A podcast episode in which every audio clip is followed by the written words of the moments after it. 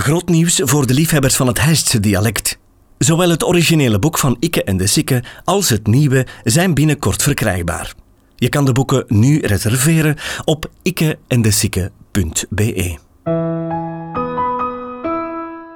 Dit vertelselke werd ingesproken door Eddy Keulemans. Met allemaal naar Sint-Niklaas. Het was november 1960 en ik was bijna vier jaar en ik zat bij juffrouw Bertha in de tweede kleuterklas in de Bossenstraat.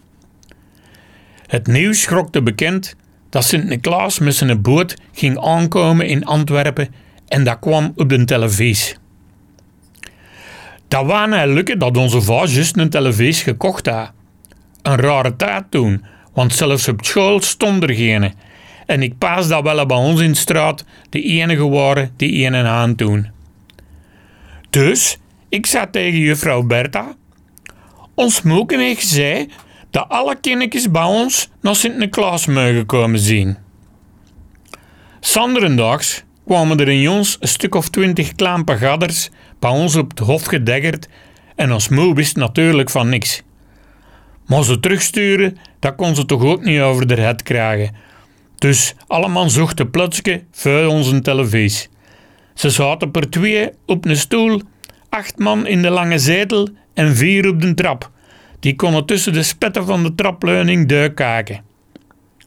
Ons moe hielden een bak lemonade uit de kelder, want de naastkas hadden toen nog niet. En zo werd het toch nog een gezellige dag. En vanaf toen was ik het flebbeke van juffrouw Bertha. Maar dat eigenlijk ook al zijn. Van kleins af aan kon ik het al goed uitleggen schend.